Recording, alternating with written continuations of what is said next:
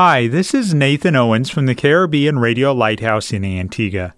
Every Tuesday evening at 7:30, we have a live call-in program discussing real-life issues from the Caribbean.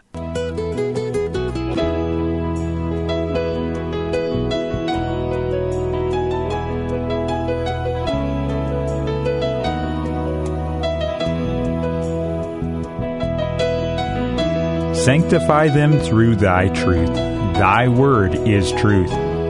You're listening to That's Truth, a live call in program with Dr. David Murphy, designed to answer your questions biblically in this confusing culture. Dr. Murphy has over 30 years of counseling and ministry experience here in the Caribbean and is ready to answer your questions according to truth Good evening and welcome to another episode of That's Truth. I trust you're doing well on this Tuesday evening. I'm Nathan Owens and I'm in the studio of the Caribbean Radio Lighthouse. Pastor Murphy is unable to be here for tonight's episode, but don't turn your radio off. We have one of our regular CRL broadcasters here to fill in, sitting across the desk from me with a big smile on his face is Pastor Nestor Campbell. Good evening, Pastor Campbell. It is good to have you back here on That's Truth. Good evening, Brother Nathan, and good evening to all our listeners at Radio Caribbean Radio Lighthouse. Pastor Campbell has a radio program on uh, called Love and Service, which can be heard on Tuesday and Thursday mornings at 6:40 in the morning and at 8:30 p.m. on Monday and Wednesday evening. So, if you enjoy his teaching this evening, which I know you will, you can tune in to that program. And again, you can look it up Love and Service. It is on our program guide, which is on our website, www.radiolighthouse.org. Here on That's Truth, we discuss a wide variety of topics. To name a few, We've discussed some of the religions and cults of the world. We've discussed addictions. We've discussed abortion. And we've discussed what is truth. But no matter what our topic is, we are here to train your mind to view that topic from a biblical worldview. And as a Christian, I've got a question for you. As a Christian, do you ever feel the conviction that you're not being the type of witness that God has designed you and called you to be. And I'm going to be completely honest with you tonight. There are times, even today, I had that conviction, that conviction, and that's the Holy Spirit convicting you to be a witness. And our topic tonight is how to overcome the challenges in witnessing in the Caribbean in the 21st century. Now, Brother Campbell, that is a extremely broad topic. We could spend more than our 90 minutes talking about it. But where do we even begin? How do we begin to discuss that or to analyze that topic? Well, you have given us a great start when you asked the question uh, Are we witnessing for the Lord as we should? And uh, that is just where we need to begin to search ourselves and see if we are actually doing for the Lord what He expects of us. He commissioned His disciples to go out and to witness for Him, to let people know who He, who he is and uh, what He has done for us and what He can do for them. And people need that. But He needs the believer in Christ, the one who has experienced Him to be a witness for him. And so, my dear brother, you have started us off on the right footing. And so I hope that even now our listeners will be thinking as you've challenged them to do. And I also hope that they will call in with their own experiences of the challenges that they face in even uh, attempting to witness for someone because they are human challenges. They are human in the sense of uh, the way we are made up, you know, the fear of rejection and and these things, and uh, concerns about how adequate we are to attempt to witness for the Lord. So it is important that we uh, not only consider whether or not we should or we are doing enough, but also for us to um, face what the challenges are and how do we overcome those challenges. Now, Pastor Campbell, before we even get a chance to really delve into this topic of witnessing, we have a question or a couple of questions that's already come in from a listener in St. Kitts. And I'll give you a chance to answer them to whatever level of depth you feel is appropriate in tonight's episode. And we can always uh, have Pastor Murphy elaborate more on them in the future if we feel it is appropriate. The first question is, by the way, thank you to the listener who has sent these in from St. Kitts. First question is What does it mean when the Bible says, and the government shall be upon his shoulder? The Bible is telling us that the responsibility of governing will ultimately be the Lord's. And that is not the same as um, a government being elected and uh, for a little while they continue for you know a term and then they fall away. This is actually speaking about the greatness of God, and uh, it is speaking about His majesty. You know, I think of that, say, in Psalm 147, um, where uh, the, it tells us about um, the might of God, the mercy of God, and uh, the majesty of God. And it is referring that uh, that reference there is taken from Isaiah uh, chapter 9, verse 6. And uh, we use it a lot at Christmas time. You know, the government shall be upon his shoulder, and his name shall be called Wonderful Counselor, Mighty God, Everlasting Father, Prince of Peace. It's in reference to the son who is given. The child is born. That's in the in the in the manger. But the son is given because he is given to die for us. And we see some people will see this as defeat. There's some places where people whip themselves on the shoulder at Easter time because they are thinking that they have caused the death of Jesus. Well, we have, yes, but the fact that He died for us is a great thing. And in bringing us salvation, He's also going to take control and take authority over His world, which He created. And when that happens, His kingdom would be over all kingdoms. It's like the, the mountain over all the mountains. It's like Nebuchadnezzar's great dream. And Jesus Christ ultimately will take control of the world. The government will be on his shoulder, and it won't be a burden, thank God. It will be a time of his authority. I should say the time, because when that time comes, it's not going to go again. It's going to be a time or the time when uh, the Lord Jesus Christ will rule and reign and be triumphant and victorious and all other governments would fail. A follow up question to that from the same listener is What is human government and where is it mentioned in the Bible? While you're gathering your thoughts on that, let me just encourage uh, if you are interested in that particular topic, uh, we did cover that a whole episode on human government and what our role is in interacting as Christians with the government. So you can go just Google That's Truth podcast and look for the episode number 36. It's entitled Government and Christians. Uh, Pastor Campbell, in summary, what is human government and where is it mentioned in the Bible? Uh, human government is there in the Old Testament in various forms, particularly in Israel, uh, starting with uh, Moses, in the way Abraham had some uh, measure of governmental authority over his servants. Uh, he led them in the war against the, the multiple kings, where he met Nebu, um, Melchizedek. And uh, Moses, of course, rose higher than that, uh, beyond just the family to the nation of Israel. And uh, then the judges, um, until God introduced, or the, the people demanded a king, and Saul was made king, and That was human government continuing in the great King David, etc.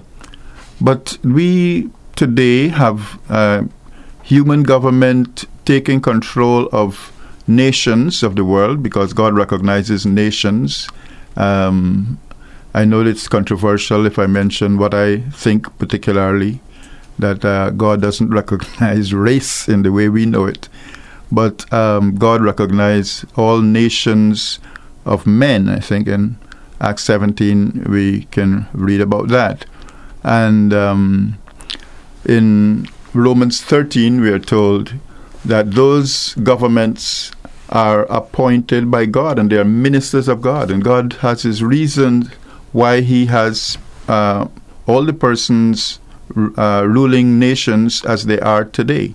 So you're saying that God's in control of the fact that the president of Turkey is the president at this time, that Putin is in uh, his role in Russia, that Trump is in the U.S., that Gaston Brown is in charge of Antigua. You're saying God is in control of that? Absolutely. And they are uh, ministers of God. They are fulfilling God's purposes.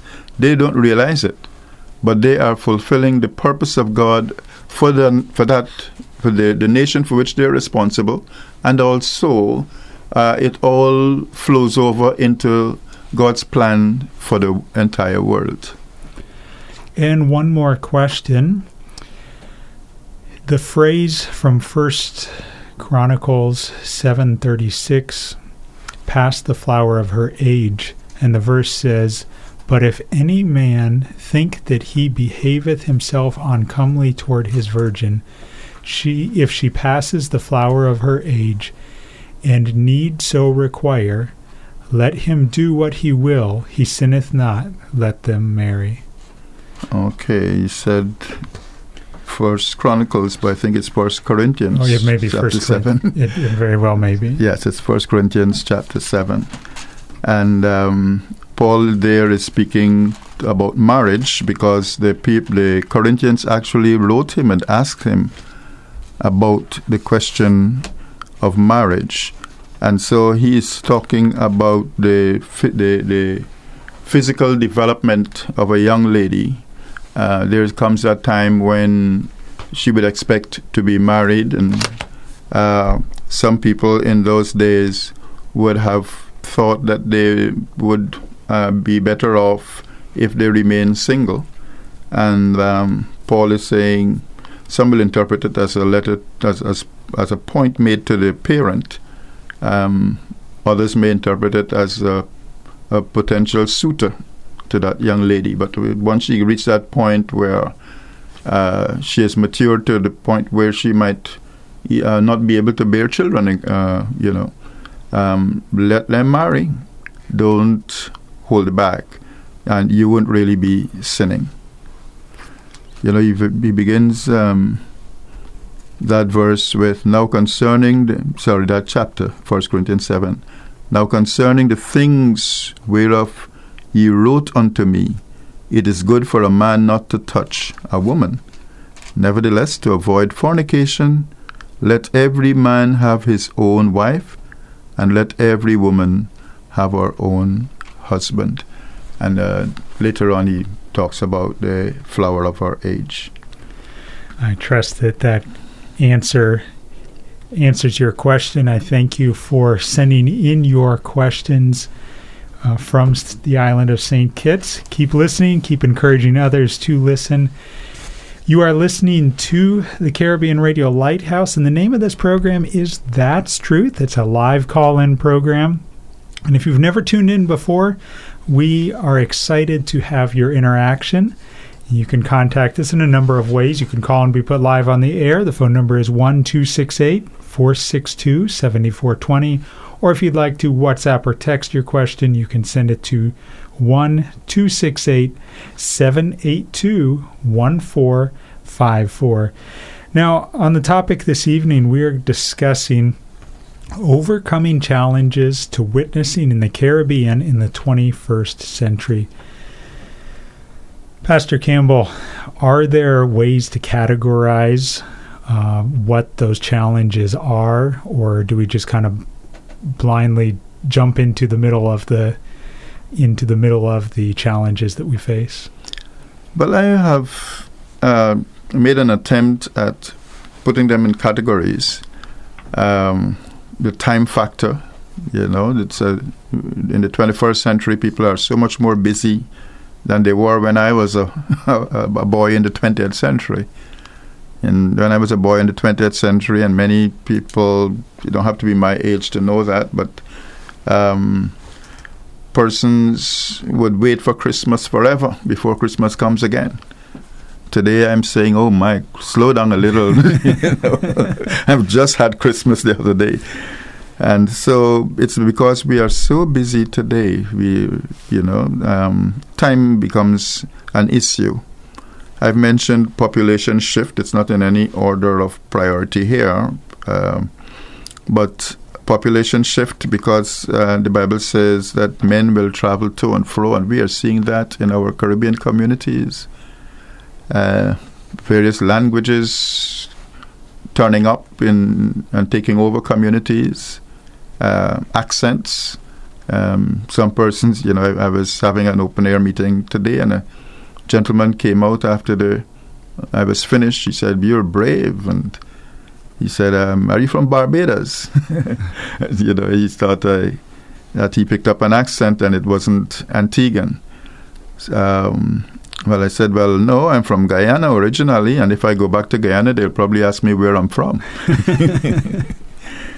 but um, the accents are there because of the population shift. Um, these are also um, economic based um, shift. They're also education based shift. People move to um, other areas where they can better fulfill their ambitions for education, and as well as with job and so forth.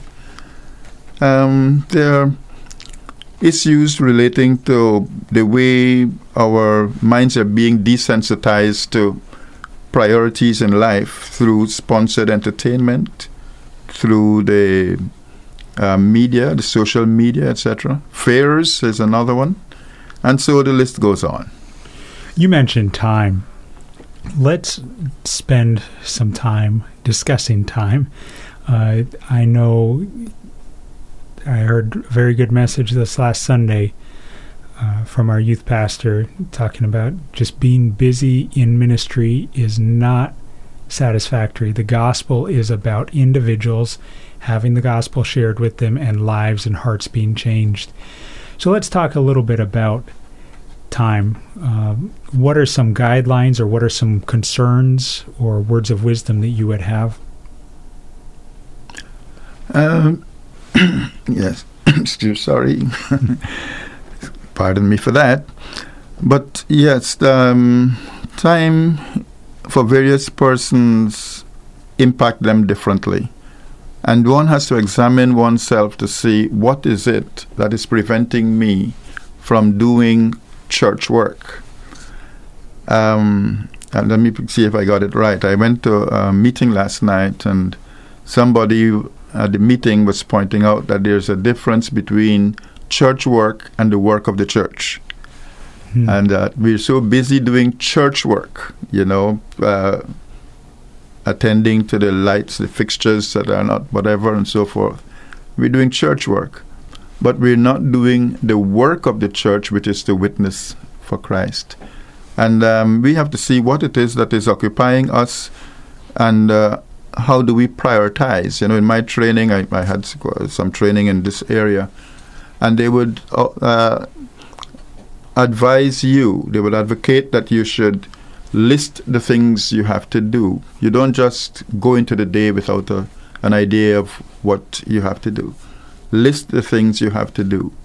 And then prioritize things. You decide uh, which will be the most important and uh, put that first and so forth.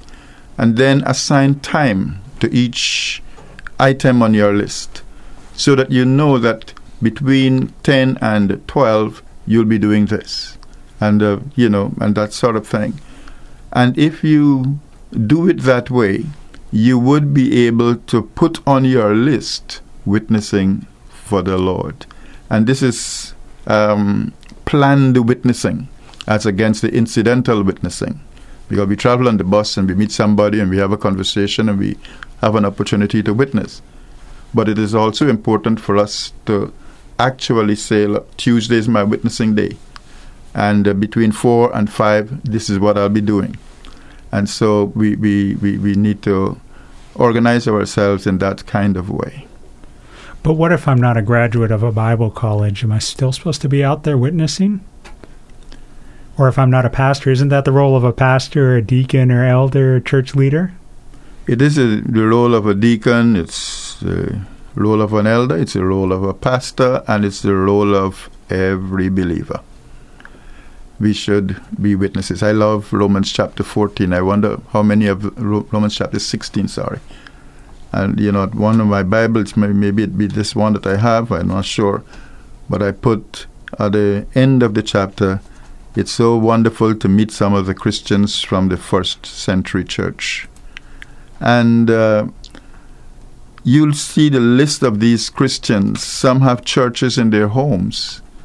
Some, for some, the entire family are recognized as as believers and laborers, and um, they were not necessarily pastors, and you know, but every believer should be a worker for the Lord.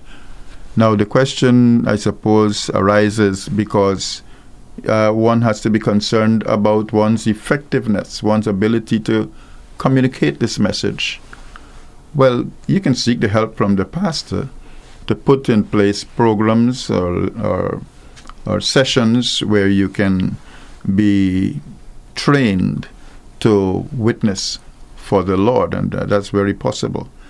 I remember many years ago when I got saved, uh, I, the church I attended was uh, established by a missionary with a Scottish accent, but he was from Canada. And um, one of the things they did for us as young people, we were uh, quite a few of us were saved as in our teens, and uh, they taught us the Roman road, you know, and said, well, you first point out to them this, and then you move to that, and so forth. And um, those things have been with us over the years and have grown and developed. But the pastor can put something in place. Um, and I, I, I, have other uh, suggestions for some of the difficulties we may encounter that goes beyond just letting people know that they're sinners and that Christ died, died for them on the cross. Pastor, how long should I be setting aside as my scheduled witness time each week? It varies from person to person and from situation to situation. An unemployed person can mourn over being unemployed, but it may be an opportunity in the wisdom of God given to him to spend more time studying the Word and witnessing. Because what I know from the Word and from my own personal experience is that God brings the Word to your mind if you have it in your head. If you have uh, studied the Word or you read it often enough, it's going to come back to you just at the time when when you need it. And um, so you you you part of your witnessing uh, schedule should include the study and preparation time.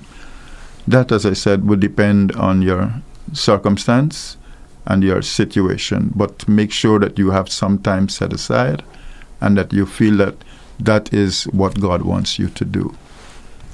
You're listening to That's Truth. It's a live call in program, and we look forward to your questions or any concerns or even possible topics that you would like discussed. You can contact us. You can call and be put live on the air 1 462 7420. Or if you'd rather WhatsApp or text your question, send it to 1 268 782 1454.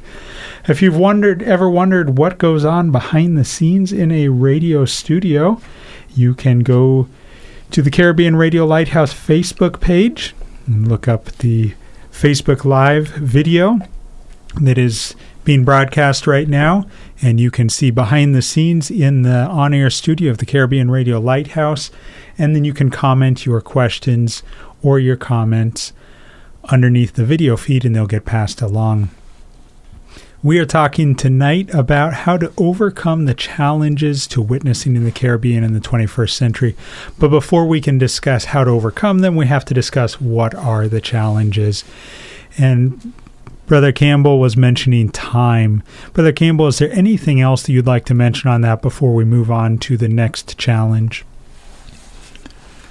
Uh, time is not only the time available to you, but the time that may be convenient to the target person.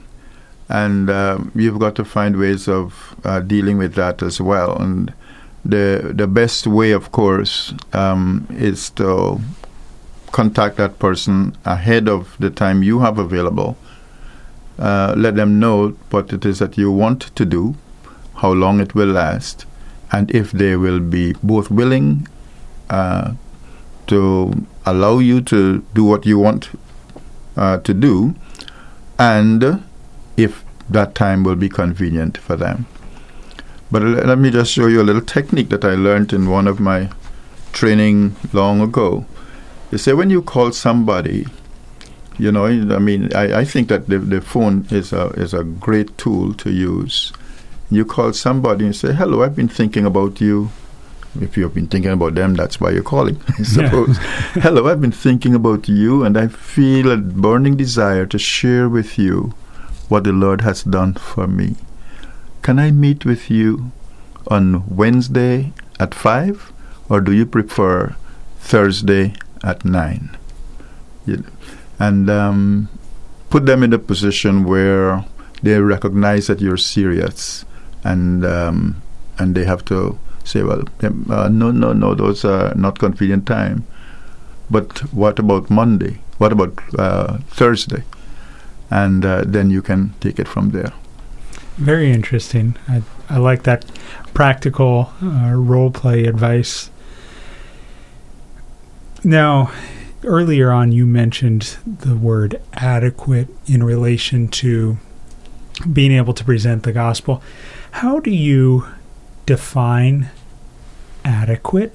Uh, how do you know when you have presented the gospel appropriately? Is it all based on results? Are we the ones that are supposed to bring the results, or is that dependent on God?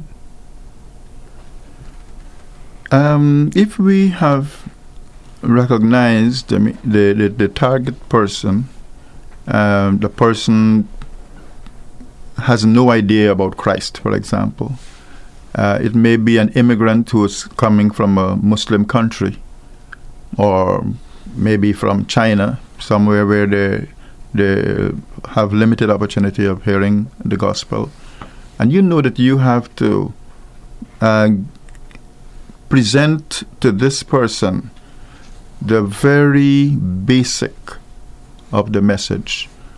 Then you prepare that accordingly, you know, and you know what the basic is and at the end of the presentation, and of course it must, as I said, have a, a, a time frame.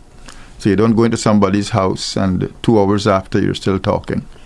You let them know that it will take 15 minutes and you should cover your uh, goal, your, your objective in those 15 minutes or 20 minutes, as the case may be. At the end of it, you must be clear that you have covered all the points that you prepared, and they must be able to ask questions based on what you have prepared. And then you know that they have listened. Of course, uh, if they're only listening to hear when you're going to finish, you know, again, you'll pick that up. But as you said, my dear brother, it is true that it is the Lord who will ultimately use that word. Your presentation at that day, on that day, at that time, may be just the first link in a chain of events that will ultimately lead to that person's salvation. Some water, some plant, some reap.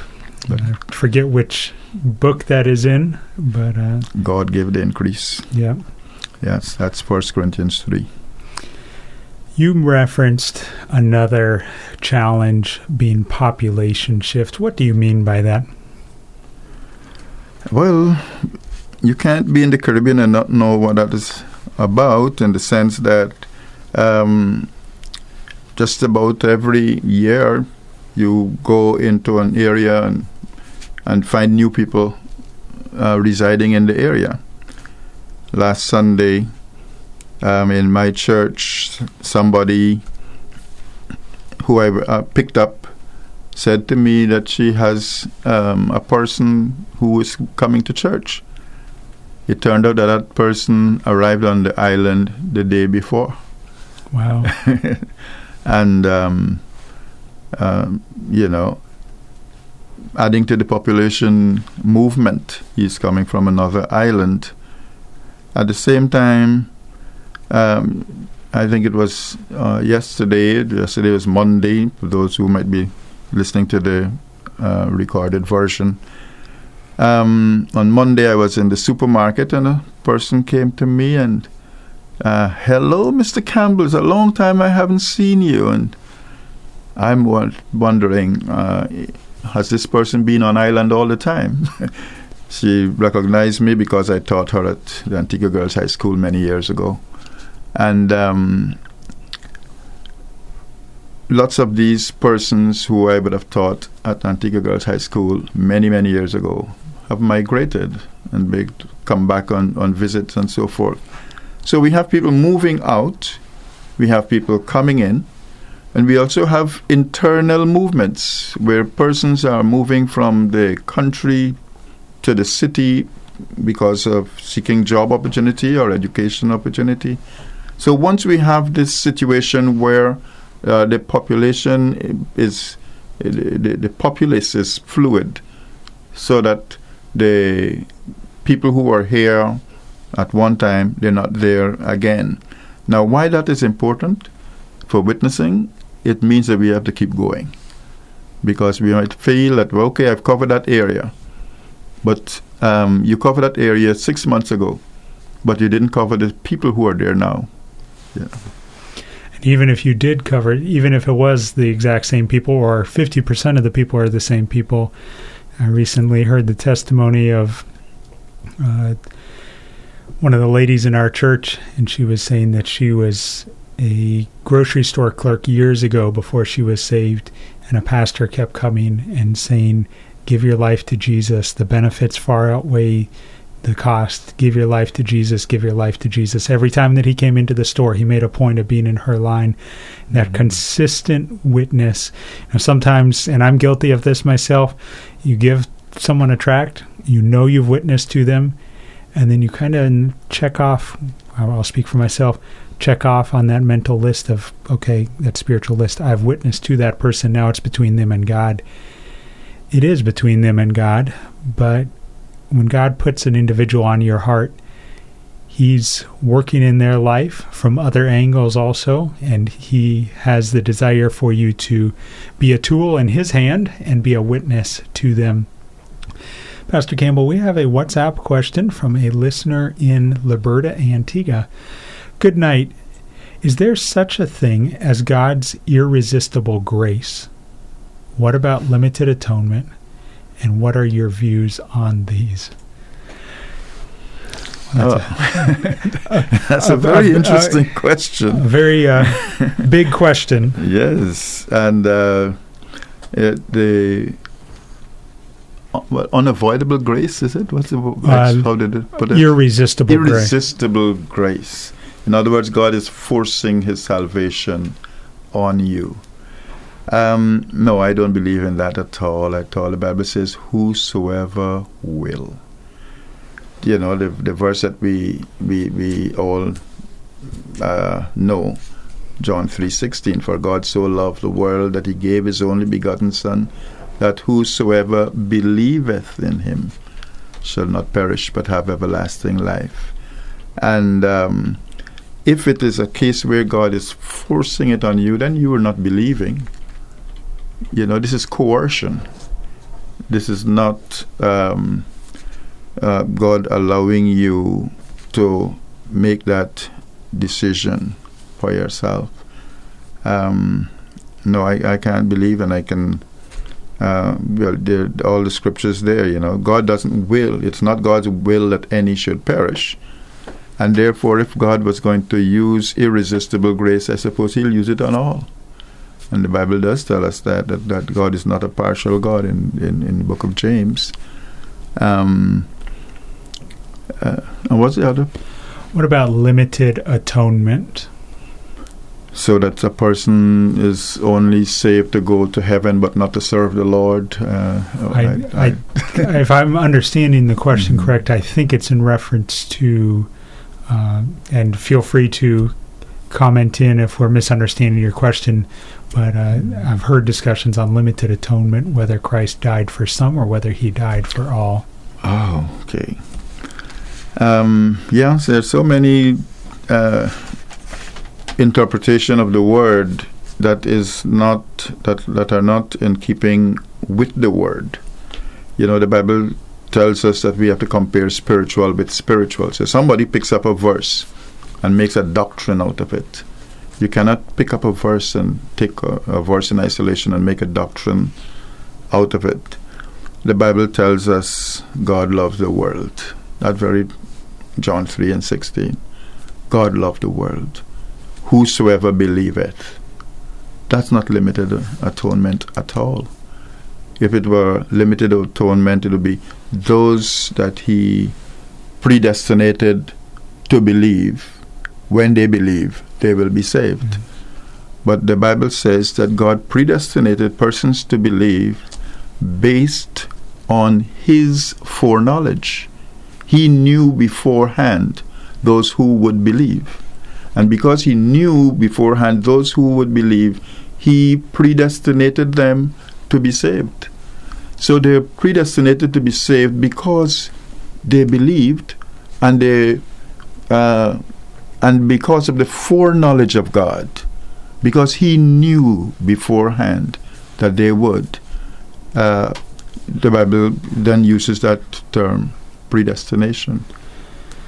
And one thing that we cannot avoid as a believer is the Great Commission. That is to all of us, as you mentioned earlier in the program. It's not just pastors, it's not just elders, it's not just deacons, it's not just Sunday school teachers. If we are a believer in the Lord Jesus Christ, we are to be uh, out there teaching all nations, baptizing them in the name of the Father, and of the Son, and of the Holy Ghost. We have a WhatsApp Amen. comment from a listener in Antigua. Thank you for those of you who are sending in comments and questions. Many people do have time to both receive the unbeliever and also present the gospel to the believer. But too many believers are unable to present the gospel, especially by themselves, clearly and plainly. Which takes us back to the Bible study problem. The statement is based on my personal experience over years. Thank you very much for the individual who sent that in. I think that uh, that is very true, and based on the nodding head of Pastor Campbell across the desk from me, he agrees with you. Would you agree, Pastor Campbell? Yes, um, but it need not be so. Yeah. Um, it's the, the, word of God is quick and powerful and sharper than any two-edged sword, and this uh, we're told there in Hebrews four and twelve.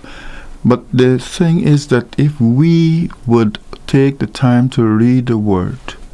You know, we, we don't just depend on the message that we hear on Sunday from the pastor. We have a relationship with Christ in which we enter into the Word on a daily basis. And the Lord is going to equip us to do it. I, I, I, I don't know what you, you might, persons might think of me as they listen. I'm a broadcaster here and all of that. But I still have to read that word so that God can give me the specific message that He has for our people. You know, I, I was sharing with you, my brother, that I had three open air meetings in the Golden Grove area this, uh, today. And the word that the Lord brought to me was from that uh, Psalm 147. Um, and I felt that I should pass it on to the people. He gave it to me, and I was really thrilled by it. And uh, the, by the time I reached the third open air, the third area where I was having the open air, I realized that in fact the emphasis that the Lord wanted me to to have on the word, to place on the word, was the the, the, the mercy of God. Because I could see in the three verses that I had covered the mercy, the majesty, and uh, the the might of God. But it was the mercy that the Lord really wanted me to focus on. And in each occasion, I found myself speaking so much about the mercy that I didn't have time to speak much about the others. And when we study the Word and read the Word, the, the Lord is going to uh, let us know that that is what He wants us to share. And He is going to prepare the person for what He has put in your heart. And you don't need to go with fear at all. So, if I'm understanding you right, you're speaking to the individual who says, I am a Christian, but I'm not being the witness that I should be. You're saying the first step is to be spending time in God's Word daily in order to be fed yourself before you can go and pass that along to others. Yes. And um, I, I have a list of suggestions for such a person. It's uh, not adequate. Uh, spend time in prayer, asking the Lord to use you. That's important. God answers prayers. Believe you me, He does. Now, this should be done daily, or better still, multiply times daily. And by that I mean as you walk down the, the, the stairs, ask the Lord to go before you, prepare you, and constantly be in, in, in the presence of the Lord about the matter. Read the Word daily. So, in addition to praying, you will read the Word daily. Be acquainted with the books of the Bible, and be sure you can find them quickly. You need to. You don't want to uh, make yourself look as if you you came unprepared. So, and don't say things like, um, "I think it's in James," or "I think it." You know, uh, just the other day, somebody said was quoting, and um, he, he, said, um, the, the person said to the Lord, Lord, I believe, help thou my unbelief. And then he said, I think it's in the book of James. Now, you can't say that, that sort of thing, because that's obviously in the gospel. Even if you don't know where it is, yeah. you must have an idea that that's in the gospel. And you, uh, so you don't want to make that kind of mistake. So you read a word, you learn the scriptures that deal with salvation, because if you're witnessing, you're witnessing to people who need salvation. So get those scriptures and uh, be prepared to answer questions about them. Ask others whom you know will be supportive to pray for you. It, you see, it's a spiritual warfare. It's not just a case of going out to tell a friend uh, um, uh, a little about what is happening in your family or anything like that. This is a spiritual warfare. Believe you me, it is ensure that the leadership of your church is fully behind you in this ministry. Now, why do you say that? Um, that has come to me over the years.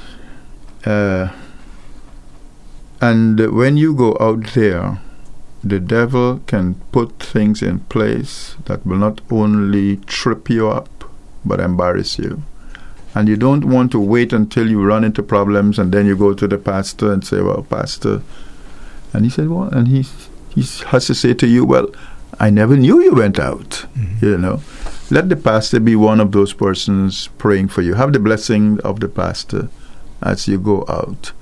Um, and if you do it the right way, you will have the blessing of the pastor. Don't be afraid of that. I heard one person last night saying that his pastor doesn't talk about discipleship. He only talks about tithes. so, but you pray for if your pastor only talks about tithes, pray for him. Any other words of advice that you would have? You were going through a list of things to encourage a believer to get become the witness that he should be. Yes, uh, ask the Lord to give you a witnessing partner you see, Jesus sent out his people in twos, and uh, it is pretty, uh, you know, it's, it's in his wisdom that he sent them out in twos. So ask the Lord to give you a witnessing partner who will be of like mind and who will back you up spiritually. Um, I, I, I had a, a, witnessing partner who would just, um, as he sees somebody come, he says, Can I give you a track? And then run away. And to me, you need to mention the name of Jesus. Mm. You're there as a witness for Jesus. Hello, I'm Nestor Campbell. I am from this church, and we believe in Jesus Christ as the Savior of the world. Can I share a tract with you? Mm. You know, at least make sure you let people know the name of Jesus. And then pray that the Lord will always lead you to the right person at the right time, every time. Now, is that a, an add on thing that's optional, or do you think that's critical that we do it every time? Very critical. God has people out there for you. And uh, again, I, I, I, don't know why I'm sharing the personal thing, but maybe that's my nature. I sometimes go home and feel badly about it. But um, yesterday I was moving around. I had an idea where I would go to have an open air meeting, but the Spirit of God said, go somewhere else. And I bypassed and I went to where I had in mind. So, you know, they say you must be prepared.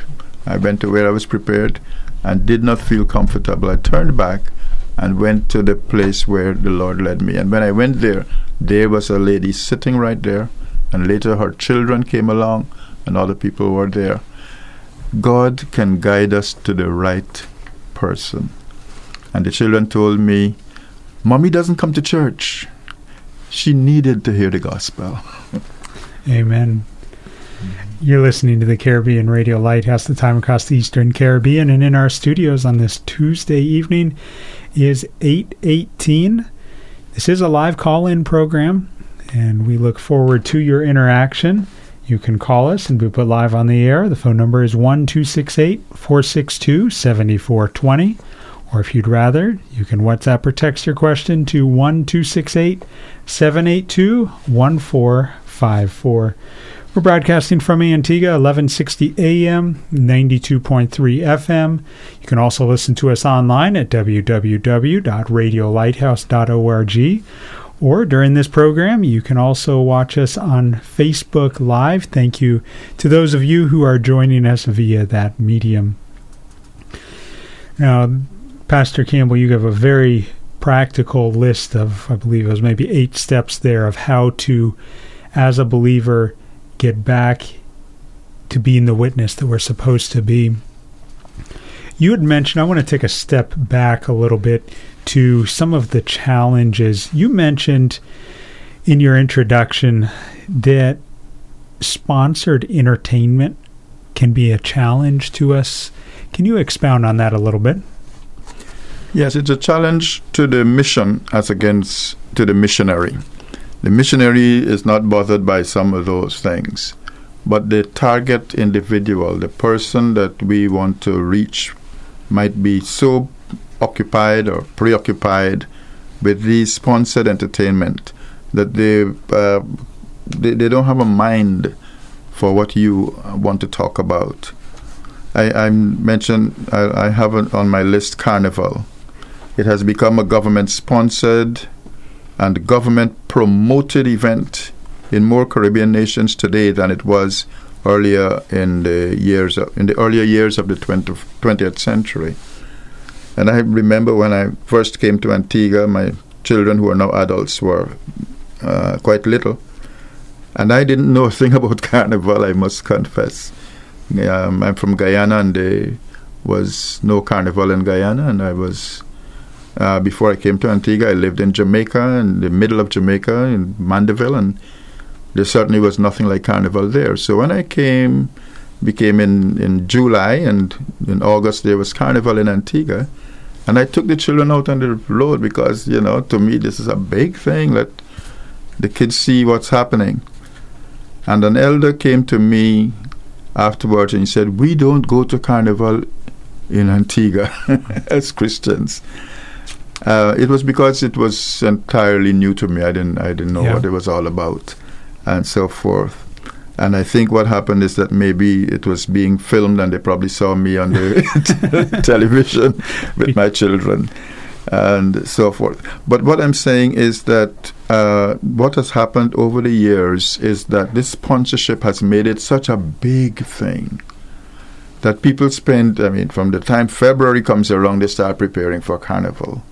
And people's minds are so occupied that they, uh, with, with, this Carnival and so forth, the sponsored entertainment, that they are numb, they become benumbed to the spiritual things you know they have absolutely no time for these th- for, for, for, the spiritual things huh? so how do you overcome that if you're speaking to someone that has no interest or concern about their spiritual well-being or eternal life they're just living for the moment living for carnival season is there a way to overcome that it is a, a spiritual matter again and I, I hope people understand that these things are spiritual because the, the, the, man is body, soul, and spirit, and the spirit makes us God conscious. But when the the, the uh, physical and psychological and mental are all lean or drawn towards the material and the uh, entertainment areas and so forth, then the spiritual becomes almost dead. They're spiritually dead in one sense, but it's even worse when um, the other things have drawn them away from maybe the days of Sunday school. You know, people meet you as adults and they say, "Oh, you taught me at Sunday school," but you know, it hasn't impacted them. So, because it is spiritual, the solution has to be spiritual, and that is where I'll go back to those solution where I, I listed, uh, um, you know, spending time in prayer, asking the Lord to use you, and God can. God is greater than the minds of these people. Amen. You know, and God can move in their minds to prepare them for the word that you have for them. But you've got to be conscious of it, and in being conscious of it, one has also to um, guard how you introduce them to Christ. You know, I mean, if God, the Lord can put in your mind to use the very carnival as a jumping off point to show how it hurts the nation and how it hurts individual and how it hurts family, and uh, let then present your solution. Um, that will be a, a, a good thing to do, a good approach to use. But the other thing is, don't condemn them for carnival if they love it and so forth. Don't but that would be the. Christian thing to do because the Bible's against it. So I'm supposed to go preach hellfire and brimstone on them. So I should con- start by condemning them, right? Or yes, and that is why um, Paul in Acts chapter 17 would say to the Athenians, he says. Uh, Verse 23 of Acts 17 For as I passed by and beheld your devotions, I found an altar with this inscription to the unknown God, whom therefore you do ignorantly worship him, declare I unto you. Rather than saying, Oh, you are you are um, idolaters. You're bound for hell. You're not going to see the kingdom of God. No, he said, whom you ignorantly worship. He made them feel good about what they're doing in a way yeah. because he says you're worshiping him, but you don't really know him. So let me tell you about him. That's the approach that I think we should use. So taking the environment that they're in and relating that and then having a spiritual perspective on it. Amen. Yes.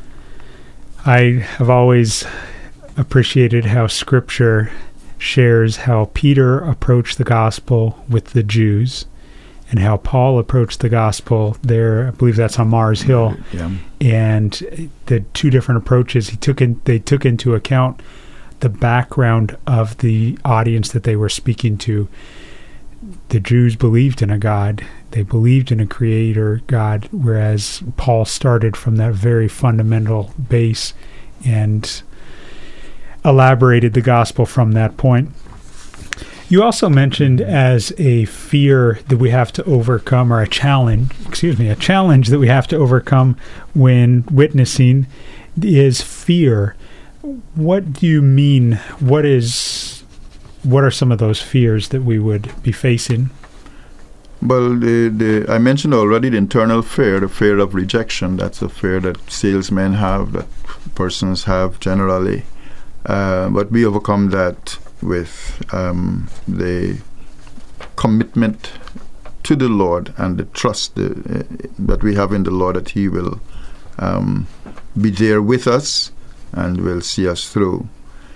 Uh, but there's also the fear that we may encounter someone who is well informed about these matters, and in discussion with them, I may find myself out of uh, out of my depth, and that is, um, uh, you know, God is a wise God. Maybe I should go back to my Psalm 147 and uh, verse 6 let me quote it. Uh, I'm, I'm turning to it because I want to quote it. I love what it says there. Anyhow, it says that God's intelligence is infinite, you know, and it is not our intelligence we're going with.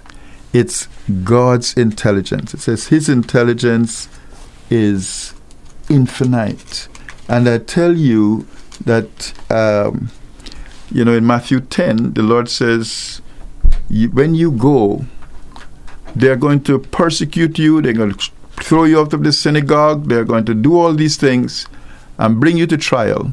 And he says, Do not worry about what you will say. I will gu- guide you as to what you should say. That's a very comforting verse. Yes. And you, you think that verse still applies to us today? Oh, it does, yes. Um, the verse 5 of Psalm 147 says, Great is our Lord, and of great power. His understanding is infinite. Now that boggles my mind in a wonderful way. That I have a God for whom there is no limit to his understanding and his intelligence. And uh, for that reason, I know that I don't have to be afraid of any professor or any scholar or anyone else, God is going to put in my mind, and as, as found in Matthew 10 as well, God is going to put in my mind exactly what I should say when the time comes. You're listening to That's Truth. The time across the Eastern Caribbean on this Tuesday evening is 8:28. We have 30 minutes left in the program, and there is still plenty of time for you to call in or send in your question. But go ahead and do it. The phone number to be put live on the air is 1268 462 7420. 1268 462 7420. The phone line is open and available. Or you can WhatsApp or text your question. You can send it to 1268 782 1454. Maybe you have a witnessing experience that you would like to share how the Lord worked, how the Lord brought the right words or the right circumstances mm-hmm. into the situation as you needed in order to see a person maybe accept the gospel or to see that gospel seed planted.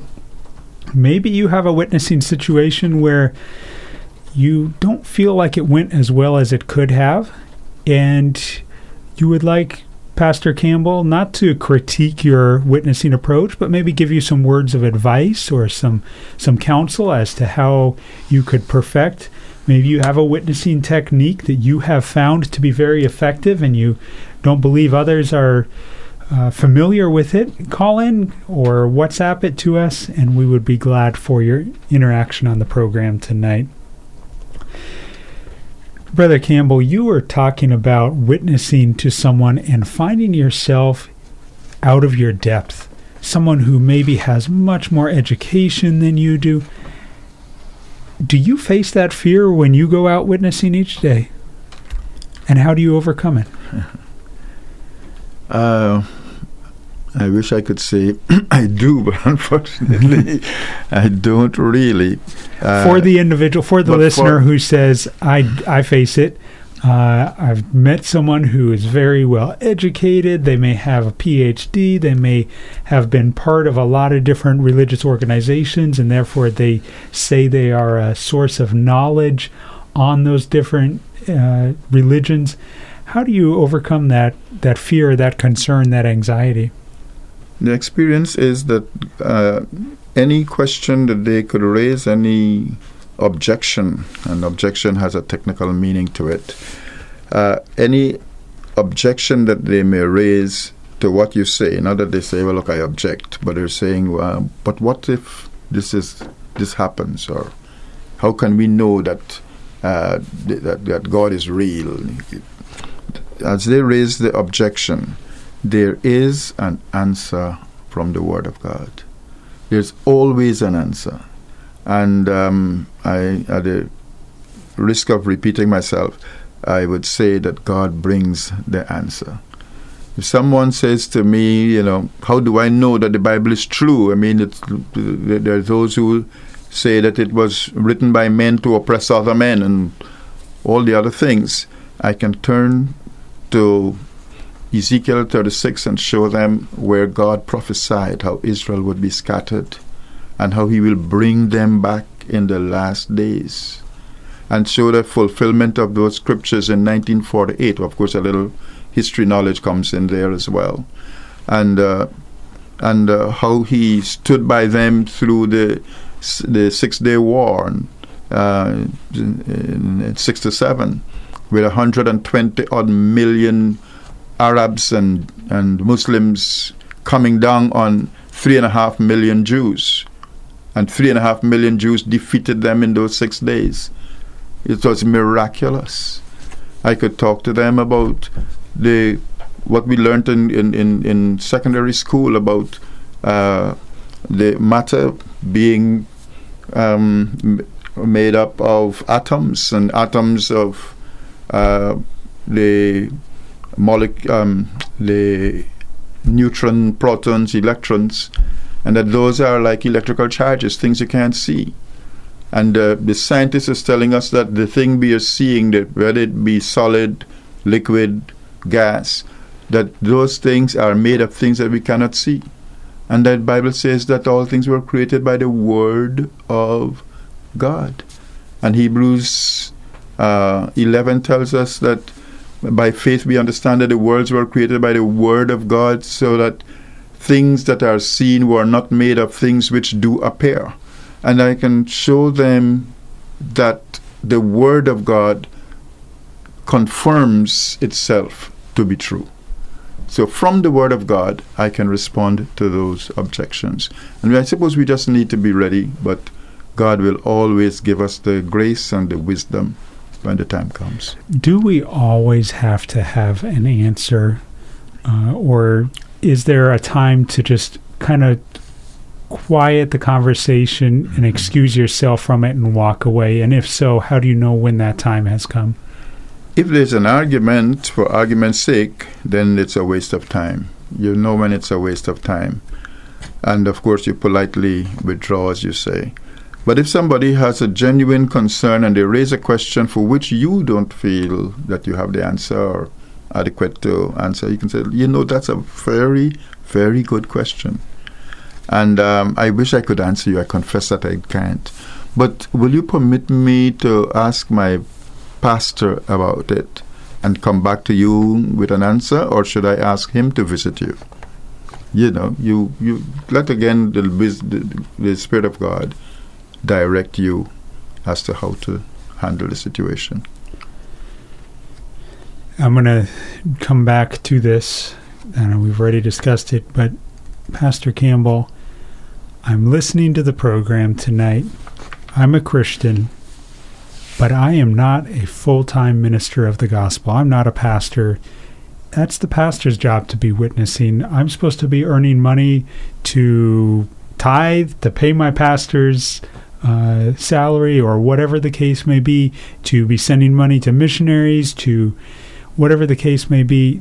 It's the pastor's job to, to be a witness for the gospel. How would you answer that? Oh, in a multitude of ways. Which one do you want? but uh, generally, I want to. Uh, Paul, Paul, writing to the Corinthians, didn't write to the pastors. To the Ephesians, it was to the whole church. To the Colossians, it was to the whole church. And the call to witness was for the whole church. And as I pointed out already, in my, my, my favorite verse, my favorite chapter in, in the book of Romans is Romans 16, where Paul calls on them to greet all these brethren, and he tells you exactly how faithful they are in the service of the Lord. So the work of witnessing is for every believer.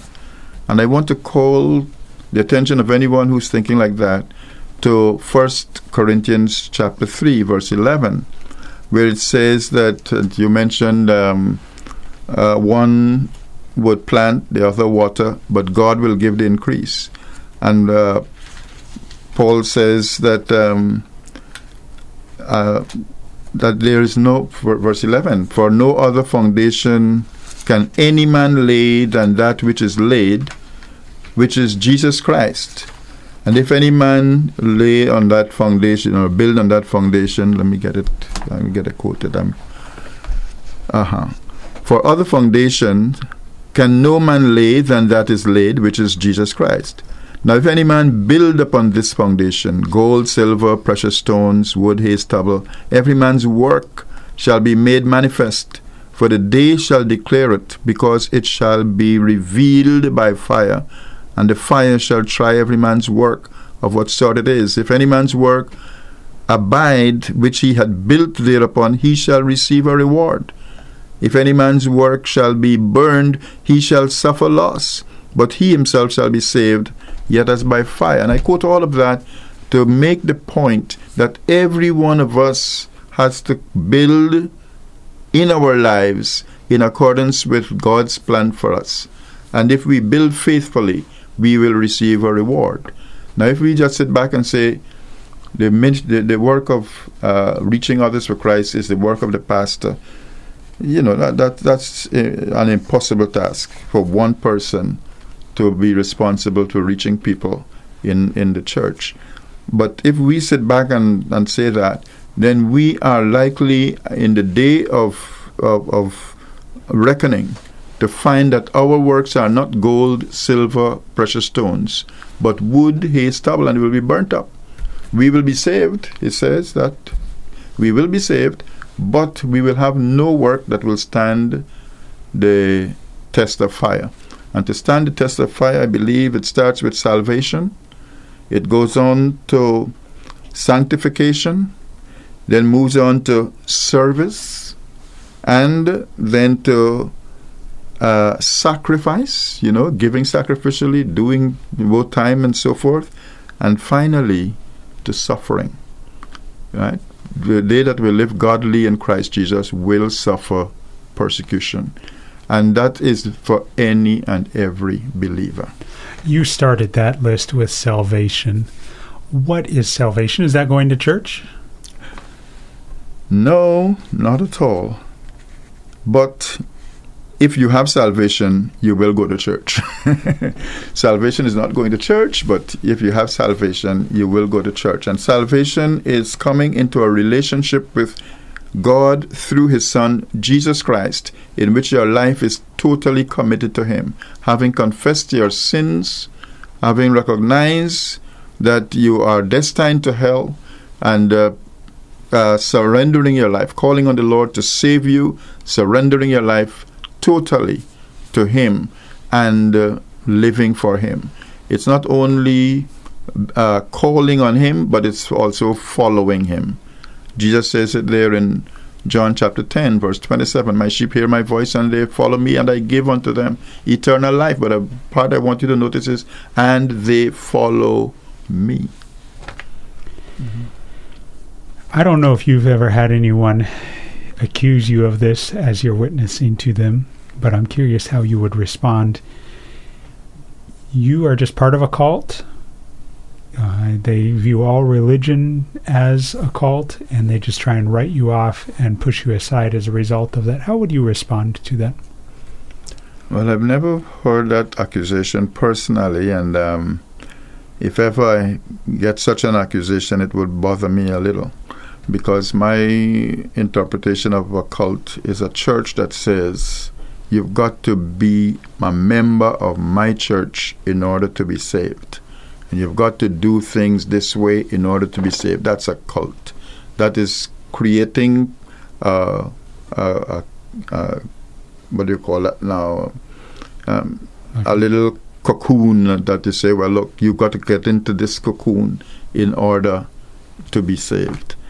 Uh, I cannot uh, be um, genuinely accused of being a cult when I'm saying, and I said it on the on the public address system today, that I am not asking people to leave their church. I'm asking you to come to Christ if you have not yet done so. And if in your church you do not hear about the gospel in this way, then you probably need uh, help. you know, um, but one has to be careful. But you know, those little groups that say you must do this and you must be a member of my group in order to be saved, that to me is a cult. And I would explain that to anybody who says you're a cult. No, I'm not a cult. I'm not even preaching religion. I'm preaching Jesus Christ for salvation. How would you encourage the listener who is saying, but Pastor Campbell, I'm worried about what that individual will think about me? Maybe it's a coworker that I'm going to see every day. Maybe it's the gas, gas station uh, attendant who pumps my gas each week, and I'm going to see them over and over and over again. I don't want them to think that I'm a lunatic. Yeah, that is an internal uh, debate that one may have. And um, that is where we come to the point where we sacrifice. Remember, I mentioned salvation and then the sanctification through the word, you know, we uh, become wholly committed to the Lord. And once we do that, we move on to service um, and to sacrifice. So that I have to come to the point where I'm going to say, even if the person is going to think negatively about me, I will still witness for the Lord. You know, take uh, what Paul says in Acts 16. He says, um, is it 16 or 21? I'm not sure. Okay. Anyhow, what Paul says when he when he was told that if he goes to Jerusalem, mm-hmm. he would be bond, put in, in bonds. And the people are weeping. And he said, What mean you to break my heart with your weeping? I am prepared not only to suffer bonds in Jerusalem, but to die for Christ's sake you know. And I think that is where the sacrifice and the suffering comes in. And we we should be prepared to face the embarrassment, even if they think that we're weird or whatever. Yes, they may, but we should not allow that to prevent us from witnessing. Let us go forward, witnessing boldly for the Lord. Check out 2 Corinthians chapter 1, where Paul says, We had a sentence of death in ourselves. You know, um, you referenced early on in the program tonight, you used the word salesman. Is it okay to think of ourselves as salesmen for the gospel? Is that too much of a worldly perspective? Uh, are there techniques that a salesman would use that you would suggest that are legitimate to implement in our presentation of the gospel? I would I, would, I would use it, uh, use the word salesman in a way. I, I, I don't know. Um, I, I was, in a way, a salesman myself. I, I, had many years and very good years at insurance. Um, um, but I don't, I wouldn't be preoccupied with the idea of salesman because really I am a servant more than a salesman. I go where the Lord sends me, I say what He wants me to say. I do what He wants me to do. So I'm a servant. And I know that this can turn off a lot of people, but I'm a slave. Hmm. I'm a bond servant for the Lord. And whatever He wants me to do, that is what I will do. So, how do you know what He wants you to do? A number of ways. He has a way through His Holy Spirit of speaking to us through the Scriptures.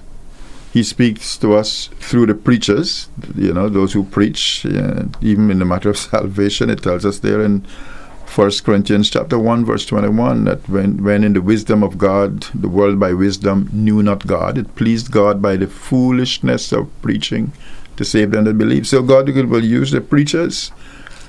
He will use His word, and most of all, He will make us comfortable about it through the Holy Spirit. And when we have that comfort, that assurance that this is what God wants us to do, we move on and we do it. You're listening to That's Truth, a live call in program on the Caribbean Radio Lighthouse. And maybe you're saying, wait a minute, that's not Pastor Murphy's voice. You are correct. It is the voice of Pastor Campbell, our broadcaster from the program Love and Service which can be heard here on the Caribbean Radio Lighthouse on Tuesday and Thursday morning at 6:40 or on Monday and Wednesday evening at 8:30 p.m. Pastor Murphy is not able to be here in the studio, but Pastor Campbell has graciously been filling in, and we've been discussing the topic of overcoming challenges of witnessing in the Caribbean in the 21st century. Pastor Campbell, we've got 11 minutes left in the program. Are there any particular areas that you'd like to spend some time developing or focusing on that we haven't been able to spend adequate time yet? Yes, again, you quite wisely inferred, not inferred, uh, implied that we can um, consider uh, salesman tactics uh, tactics or technique. Um, and I have a, some some points I want to share, and, I would say if you're going out there to witness for the Lord, do be the best witness you can be, do the best you can, and the Lord will certainly use you. And I want to advise anyone going out there: think polite. I, it might not sound grammatical to you, but there's a reason why I put it that way think polite. I know that some persons are ready to argue with people and say, you, you don't want God, you don't want, you know. Don't let's do that at all. Don't be tempted. Don't turn people off from the Lord. Draw them to the Lord. And if you're going to draw them to the Lord, they've got to be drawn to you. So be polite. Th- think polite. You know, the first thing you think about, I must be polite. I must be polite.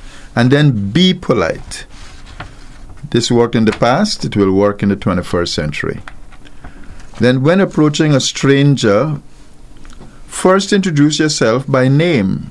Say, hello, and it's not hello, here's a track, can you take a track? Hello, I'm Nestor Campbell. I'm from, and you name your church. Um, can I share a gospel tract with you?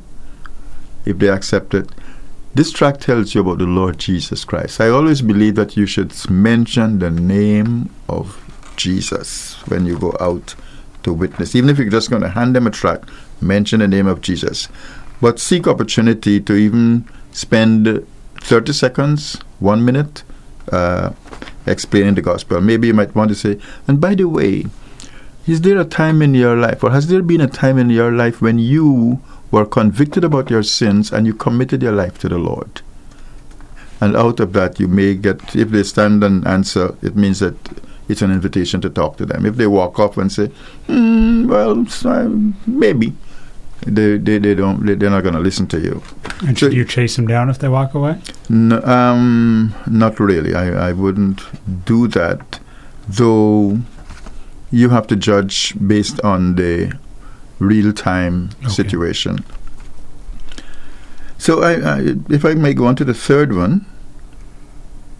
Sorry, I, I, want. To, I said when approaching a person for the first time is a stranger, introduce yourself by name, and if you have your partner with you, have your partner do the same. Then let them know the name of your local assembly or local church. Let the individual, individual know what your mission is and how long it is likely to last then seek his or her permission to continue. Can I have just four minutes, maybe at three minutes might be better. Three minutes of your time because you're meeting them for the first time and you're not going to do a whole sermon on them right now.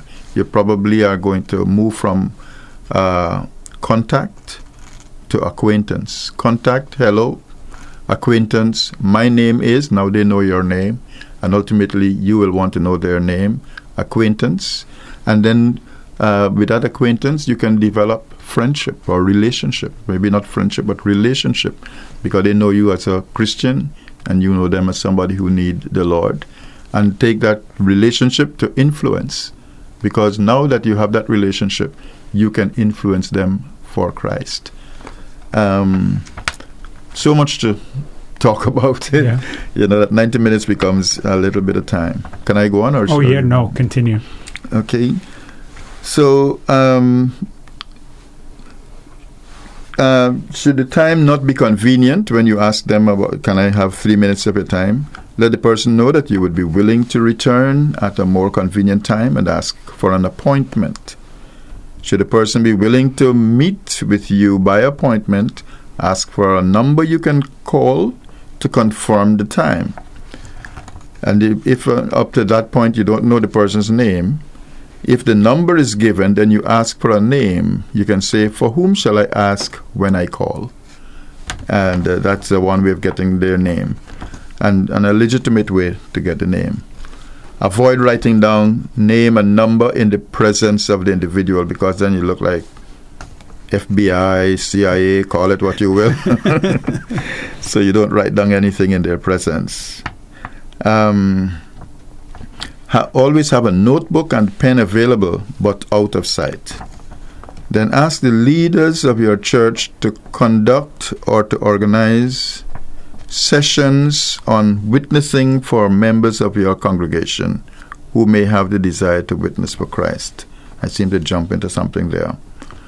If possible, accompany able and successful witnesses. Go along with those who are seasoned in witnessing and observe them at work before venturing out on your own.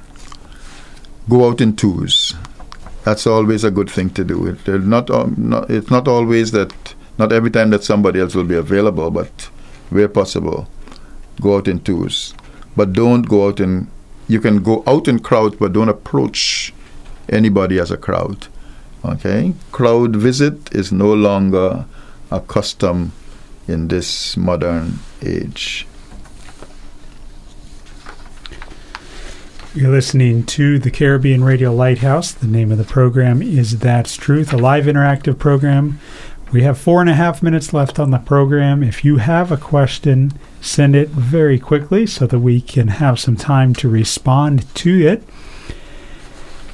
Pastor Campbell, as we wrap up this topic of witnessing, any other words of advice that you would like to share with the listener? Yes, to be a witness, you you plan for it, and one of the ways you you say, well, how, to whom do I witness? How do I um, go about a wit- setting up a witnessing ministry? One is make a list of persons that you can contact. Persons respond to people that they know much better than they will respond to a stranger knocking at their door. So you make a list of the persons that you know and that list will grow as those persons put you on to other persons as well. A basis on which you can make your first list is the FRA approach. You make a list of all your friends, all your relatives, and other acquaintances. And then you call the person on your list, give the reason for your call, and ask for an appointment by suggesting time. For example, you may say, Hello, Mary. This is Jane. Will it be all right for me to share my faith with you someday in next week? Once the meeting is agreed to, you then ask, Will Monday at 4 be convenient, or do you prefer Wednesday at 7? Now, keep a diary and never miss an appointment. Once you got the appointment, you don't remember Thursday that you should have gone on Wednesday. Do not be discouraged even if you have to make 10 calls before you get your first appointment. There is a scientific um, study that says if you make 10 calls, three persons will agree to meet with you, one will actually do business with you. Mm-hmm. 10, 3, 1. Replenish your list constantly by seeking referrals from reputable individuals. Now, because if you, and, I'll say further, ask permission from those you ask for referrals to use their names when making contact with those that they refer you to. And why I would say reputable individuals is because you don't want to call, at, let's say, a nurse or a teacher or a doctor and then say, well, you know, there was I was recommended by uh, a wastrel, somebody who is no good in society. You don't want to do that. So, meanwhile, keep on praying to the Lord to lead you to the right persons. And uh, finally, avoid arguments and heated discussions. Keep objective in mind and politely return to the topic after answering objections. Don't let the people's person stray you away uh, don't be straight away. Keep to the topic. In summary, plan prayerfully, implement wisely, and communicate lovingly. Can you develop a little bit more on the topic of what role prayer should have in our witnessing? If you're not prepared to pray, then don't attempt to witness. That's a bold statement. Yeah. Don't go don't go based on the list of things I've put here. You say, okay, Pastor Campbell has given me a list of things, now I can go and be a witness. If you're not going to pray, don't go. The Bible tells you that very clearly in Ephesians chapter 6. It tells us that we wrestle not against flesh and blood, but against principalities, against powers, against spiritual wickedness in high places. But it tells us also to be strong in the Lord and in the power of His might. You know, I, I can tell you in the years, um, you, you will get opposition to witnessing even in the church. Any attempt you make to do what God wants you to do, there will be opposition. If there's no opposition, then maybe that's a sign that God doesn't want you to do it. Pastor Campbell, you mentioned earlier uh, that you were out doing street meetings in the Golden Grove area. Can you share with our listeners what church you are associated with and where it's located in case they would like to attend the church? Yes, I, I certainly would like to. I'm uh, from the Faith Gospel Hall, and it's located on the um, the Antigua State College Road. As you go up to the hill towards the State College, you look to the left or to the west, you'll see the sign mark Faith Gospel Hall, and we meet at 10 o'clock on Sundays. Pastor Campbell, thank you very much for coming in and filling in for Pastor Murphy and for sharing some very practical information with us on how to overcome challenges when witnessing. Thank you. You're welcome. Thank you for joining us for this week's episode of That's Truth. Be sure you tune in next week and make sure it's not just you tuning in. Make sure you invite others to tune in with you. Lord willing, Pastor Murphy will be back next week. Thank you for joining us for today's program. We pray that the Holy Spirit uses the truths shared from God's Word to strengthen your faith. Now you've heard it. That's truth.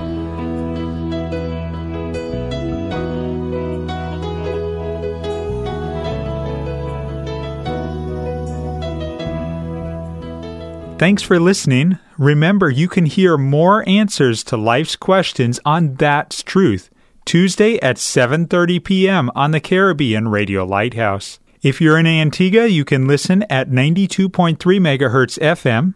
If you're in the Caribbean, you can listen at 1160 kHz AM or listen online at www.radiolighthouse.org from anywhere in the world or you can subscribe to this podcast. Looking forward to having you join us next time.